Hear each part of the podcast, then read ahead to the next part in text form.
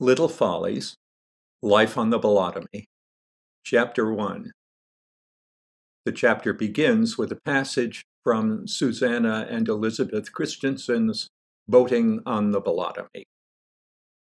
If life is like a river, then old age must be a period of loss of control, of foul smelling discharges. Certainly, this is the case with the Bolotomy. If one judged the river by its final stretch, one would have no notion at all of its earlier upriver beauty. For here it has been made to submit to the demeaning demands of men.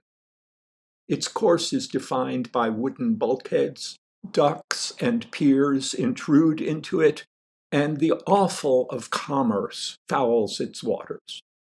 As if in despair, its vital force sapped by these affronts. Here the river ceases its constant forward motion and surrenders to the ebb and flow of Bolotomy Bay. Here the river can be said to die. Raskolnikov and I had become good friends in a short time. As often as I was allowed to do so, on weekends or during school vacations, I would ride my bicycle from home, our tract house in a corner of Babbington far from the bay, to stay with my big grandparents. And while I was staying with them, Rascal and I would hang around together. Many of the days of youth are sweet, but the sweetest of all may be those that friends, friends who are determined that they will be friends forever, spend doing nothing but sitting and dreaming as Rascal and I were on the day that we decided to journey up the Bolotomy. Imagine, please, the lassitude of a summer day along the estuarial stretch of the river. The sun is stuck in place directly overhead and seems to yawn there, dozing. Heat is suspended in the air like fog, the river is lying at slack tide, as relaxed and unhurried as a boy lying on his back and watching the clouds drift by, dreaming. On the water, the sunlight collects in pools, like the pools of melted butter that form on your cocoa when you dunk your toast in the morning after your father has gone off to work, while your mother is dusting in the living room when you can pretend for a while in the quiet that the house is yours, that you live alone. Gasoline and motor oil shine on the water in rainbow swirls like those on the marbled end papers of a fine book. Across the river, a dark haired girl about your age, a beauty in a white bathing suit, with eyes that even at this distance make your heart stop for a moment, lies on the deck of a lean blue sloop, stretching her legs out, turning her face to the sun, dozing, dreaming, going nowhere. Raskolnikov and I were sitting on the bulkhead on just such a summer day. With my finger, I was tracing the grain in the weathered planks, weathered to the color of dust. I was following one of the channels formed where the softer wood had worn away. As I ran my finger along the channel, as if downriver, I pictured on the plank the landmarks that I knew downriver along the Bolotomy. Empty slips where the clam boats that were now on the bay docked, a few pleasure boats, the Flying A Marine gas station, Whitey's boatyard, where big grandfather was at work, Dutch's new and used boats, Curly's marine supply, Frenchy's nautical knickknacks, Corrine's fabulous fruits of the sea, and Corrine's dockside bordello, the clam processing plant, the ferry slip, and the municipal dock. I stopped to pull a splinter from my finger, then brought it back to its starting point and started upriver past Leach's son's boatyard and beyond it to the bridge where Main Street crossed the Bolotomy on the way to South Hargrove. And there I stopped. It occurred to me that I had no idea what lay beyond the bridge. I stood up on the bulkhead and shaded my eyes, but I couldn't even see past the boatyard, where there was a bend in the river there. And what lay upstream was hidden, unknown, mysterious, and inviting. Rascal, I asked, what's past the bridge? Hmm? he asked. He had been studying the dark haired girl. What's past the bridge? I don't know. Let's find out, I said. Sure, he said. Some time passed before he added, Let's go.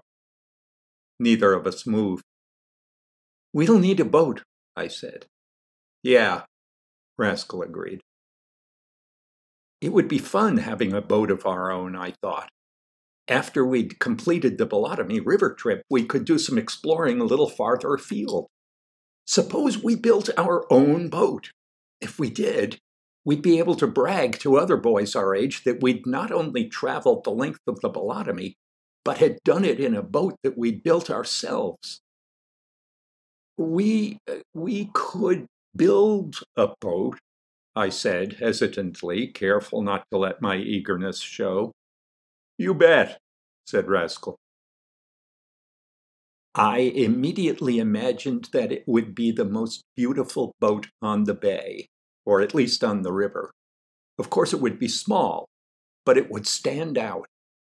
We'll paint it in bright colors, I said. It'll look great. Hmm, said Rascal.